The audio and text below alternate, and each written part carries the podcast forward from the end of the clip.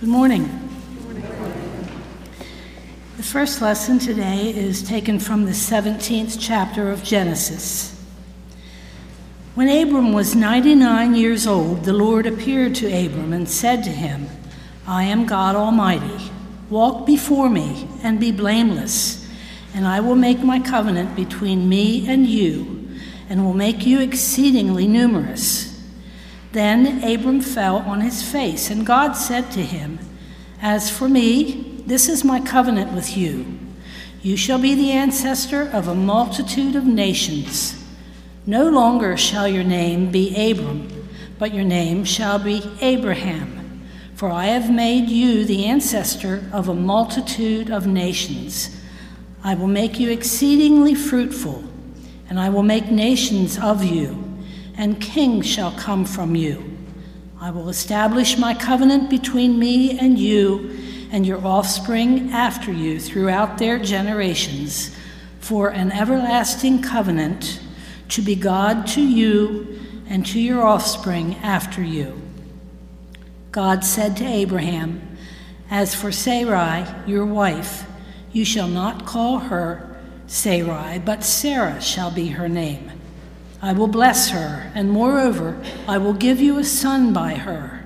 I will bless her, and she shall give rise to nations. Kings of peoples shall come from her. We will read responsively by verse Psalm 22, uh, verses 22 through 25. Praise the Lord, you that fear him. Stand in awe of him, O offspring of Israel. All you of Jacob's line, give glory. For he does not despise nor abhor the poor in their poverty, neither does he hide his face from them. But when they cry to him, he hears them. My praise is of him in the great assembly. I will perform my vows in the presence of those who worship him. The poor shall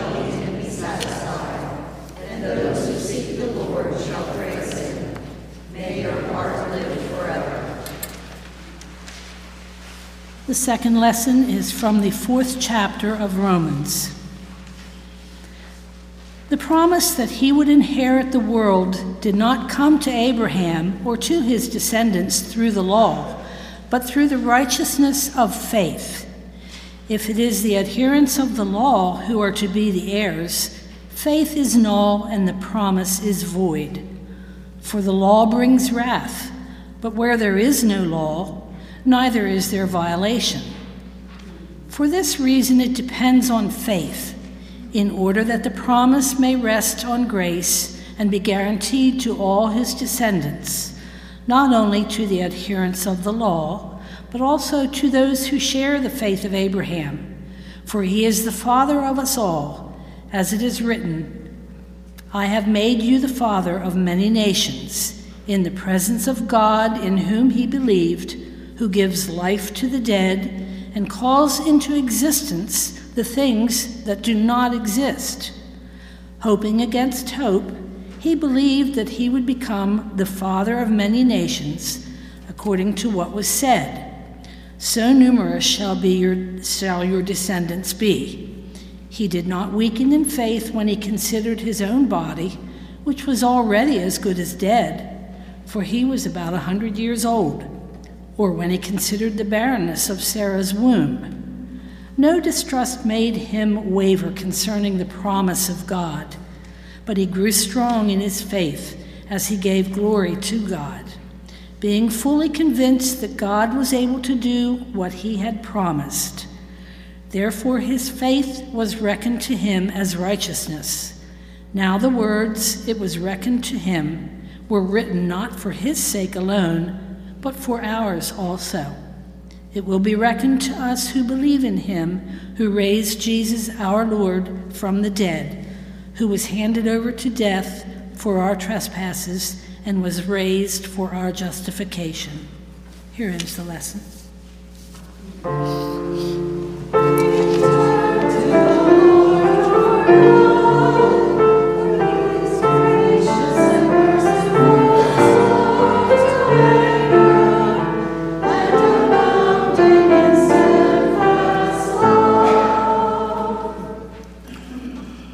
Holy Gospel according to St. Mark, the eighth chapter. Glory, Glory to you, O Lord. Jesus began to teach them that the Son of Man must undergo great suffering and be rejected by the elders, the chief priests, and the scribes, and be killed, and after three days rise again.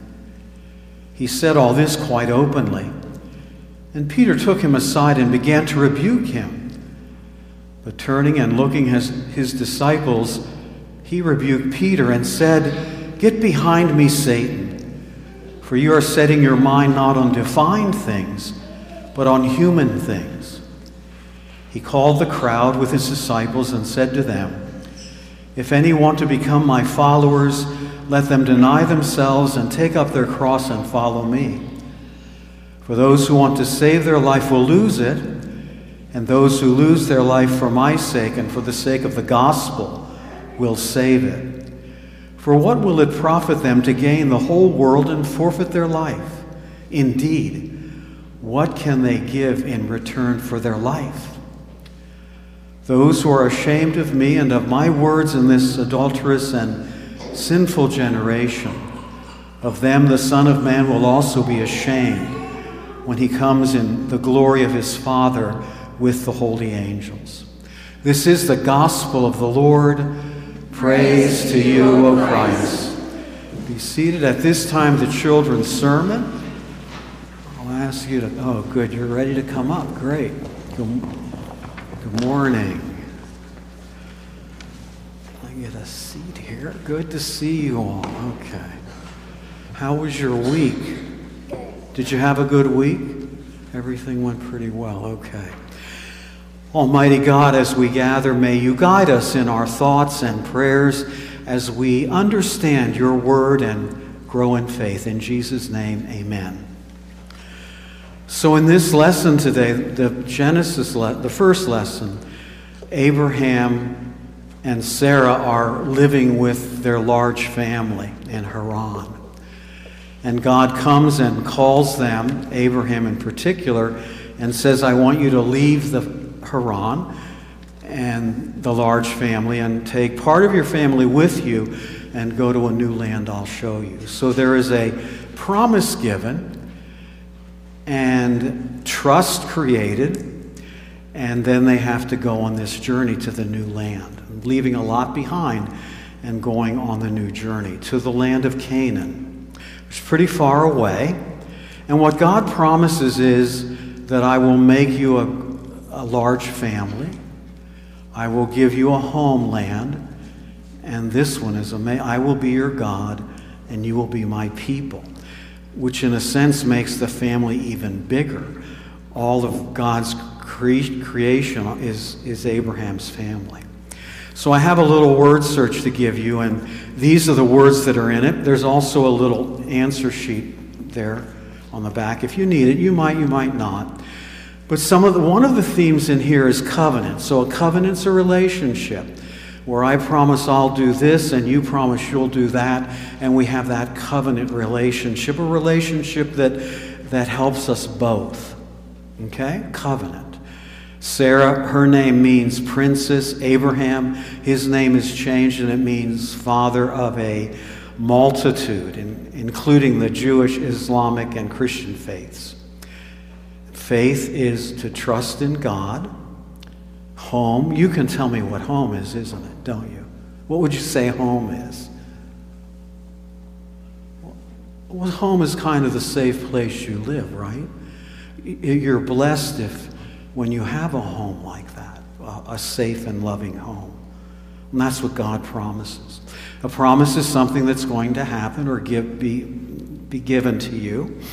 The cross is that Jesus was put to death on the cross. It's also a sign of God's love. Disciples are followers of Jesus. Sin is turning away from God, repenting is turning to God.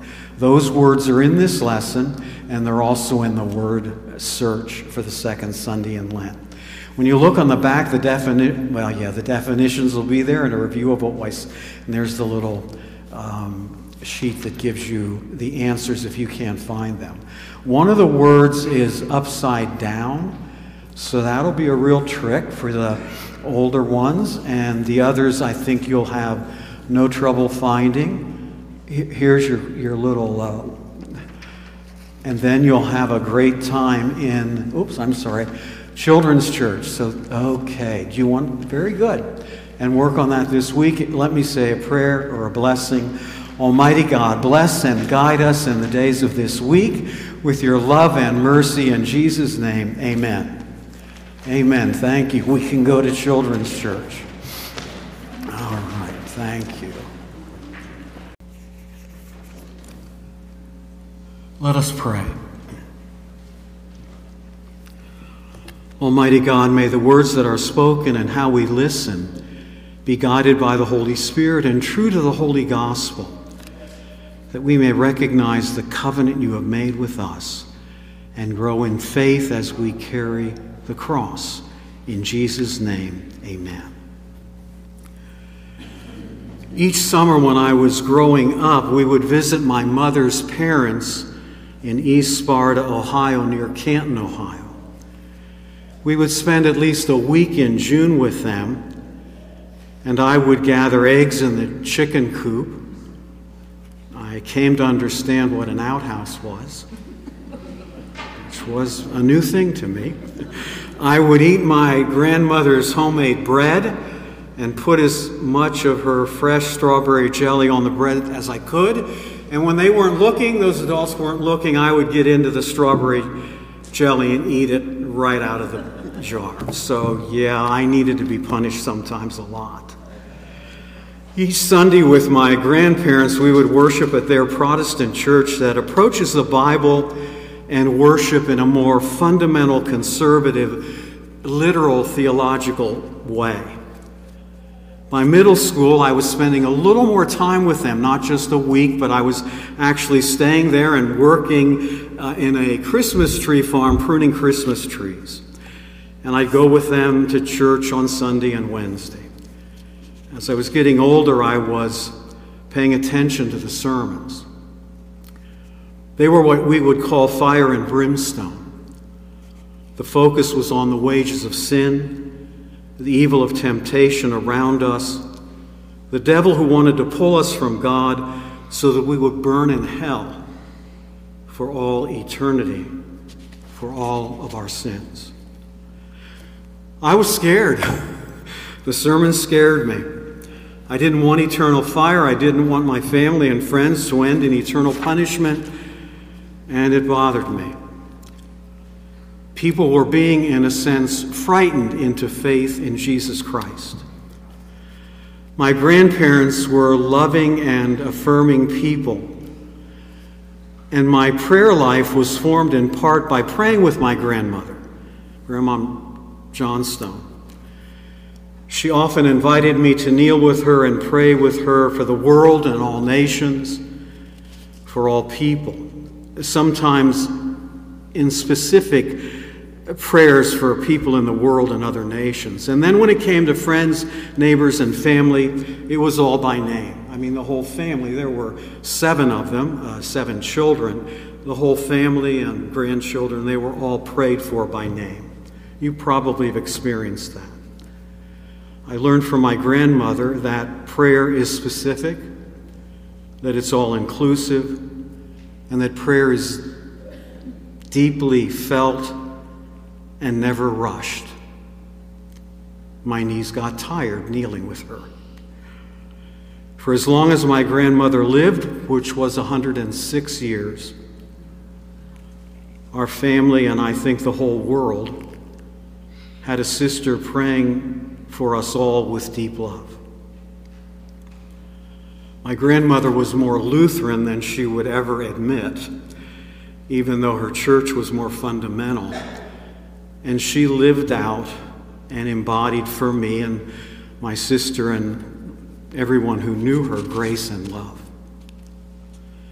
As a Lutheran pastor, I don't believe that fear forms faith. I don't believe that God in Jesus and the Holy Spirit forms faith in us by frightening us with the threat of death or judgment or eternal punishment for all that we do wrong. Rather, as Scripture teaches, God is love, and we are formed to love God and one another. And the life and death and resurrection of Jesus is about love and grace. The love of, and grace of God embodied and making us right with God as a free gift, free from sin and death by the death and resurrection of Jesus. The deep faith of Abraham and Sarah was formed, as we read in this lesson, by that loving call from God, in God's generous promises to them, and in God's call for them to trust God and follow God in living into this covenant that God was making. God's promise in Genesis, Genesis 7, 17 is to transform Abram and Sarai into new persons, bearers of a divine purpose with a divine blessing, like each of you. You have a divine pers- purpose with a divine blessing. Abram becomes Abraham, meaning the father of a multitude, including the people of the Jewish, Islamic, and Christian faiths. We all share Abraham. That's what makes us one big family and Sarah means joy, exalted woman, or princess. The response to God's loving call, the response to God's generous promises, and the response to God's loving invitation to trust God and follow was faith. The assurance of things hoped for, the conviction of things not seen. Hebrews 11:1. Abraham and Sarah's faith is born in the loving promises of God. God is saying, I will be your God and you will be my people. God is saying, I will make you an ancestor of a multitude of nations, but right at that moment, they have no children of their own. So this is all about trusting in faith in something not yet seen. And God is saying, I will give you a place to live together, a home. Well, they haven't seen that homeland. It's pretty far away from them when they're in Haran. All of this given by God, Abraham and Sarah receive, not having seen any of the promises yet. And they follow in trust the giver of these promises. When Paul tells the story of Abraham in Romans, he writes about Abraham's trust in the promise of God that were beyond expectation and without evidence. I've just said that. That is faith. It's not logical, it's to trust in a promise of descendants and a home that we've not yet seen or experienced. And we have faith that a home is prepared for us beyond the doorway of death in the kingdom of God, and we've not been there yet. And no one has come back and told us about it. We haven't had, perhaps we have had, interactions with loved ones because the cloud of witnesses is not far away. But it's still mostly unknown to us. Paul claims that it was Abraham's great faith that allowed him to hope against hope and to trust God in spite of the fact that Abraham and Sarah were hunched over with age, beyond the age of having children, they trusted. And God was to show God's self to be the one who gives life to the dead and calls into existence things that do not even exist. Like Abraham and Sarah, Peter's faith is challenged in Mark 8. Peter is a man of great faith, and Peter is a man of stumbling faith, like many of us, both great faith and sometimes we stumble. Peter has just affirmed in the verses before today's lessons that Jesus is the Messiah. Jesus, you are the Savior. And for Peter, Messiah and Savior means Jesus will restore the glory of the kingdom of David. As Messiah and Savior, Peter believes Jesus will kick the Romans out of our nation. And in today's lesson, what a shock for him and for us. He teaches the disciples what Jesus as Messiah really is it is suffering, it is rejection, and it is death. It's not the power of the sword, it's actually a humble and humiliating death. Peter says no and rebukes Jesus. In turn, Jesus rebukes Peter, saying, Get behind me, Satan. Jesus saying, Get behind me, Satan, for you are setting your mind not on divine things, but human things. Divine things means losing our life in service to others in the name of Christ, which is to gain life, experience true and abundant life. Human things means living your life, our life, by choosing personal safety, comfort, possessions, and wealth. Human things are like me first, us first, a nation first which in the eyes of Jesus our Lord is to lose life. Peter, in yielding to fear, because he doesn't want Jesus to suffer and he doesn't like Roman rule, becomes like the adversary, Satan, trying to call Jesus from his path of the cross onto that wonderful path of glory. Jesus says, No. This faith is not about glory. It is about the cross. And he says, Don't oppose me, get behind me, be a disciple. There are many tempting voices that try to pull us off the path of doing God's will, of loving kindness, of doing justice, and walking humbly with God, and carrying the cross. Voices that say, Don't believe, rather have doubt. Voices that say, be angry or afraid or be greedy or get power, get glory. Judge them because they are different. Voices that say, hold on to hate. Voices that say, hold on to the life denying belief that we belong, but others don't belong. Listening to those kinds of voices might think, might make us think, a lot of people live that way. It might make you think, well, this is how we save our life by surrounding ourselves with walls and barriers. That's how we save our life. Jesus says, if you heard it, this is the exact path to lose your life. He makes it profoundly clear. And those life killing voices are powerful now but they don't save your life. Following Christ and losing life is service, mercy, love, care, justice, affirming and wel- welcoming all people. That is true and abundant life now. That is truly saving life. I can still remember the taste of my grandmother's strawberry jelly and homemade bread.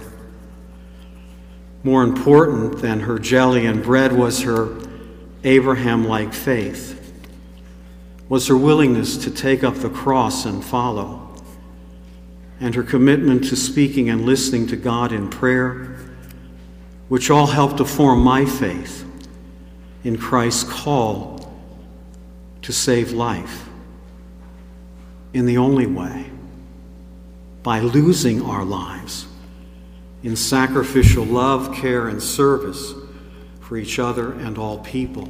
Amen. The blessing of Almighty God, Father, Son, and Holy Spirit be with each of you. Amen.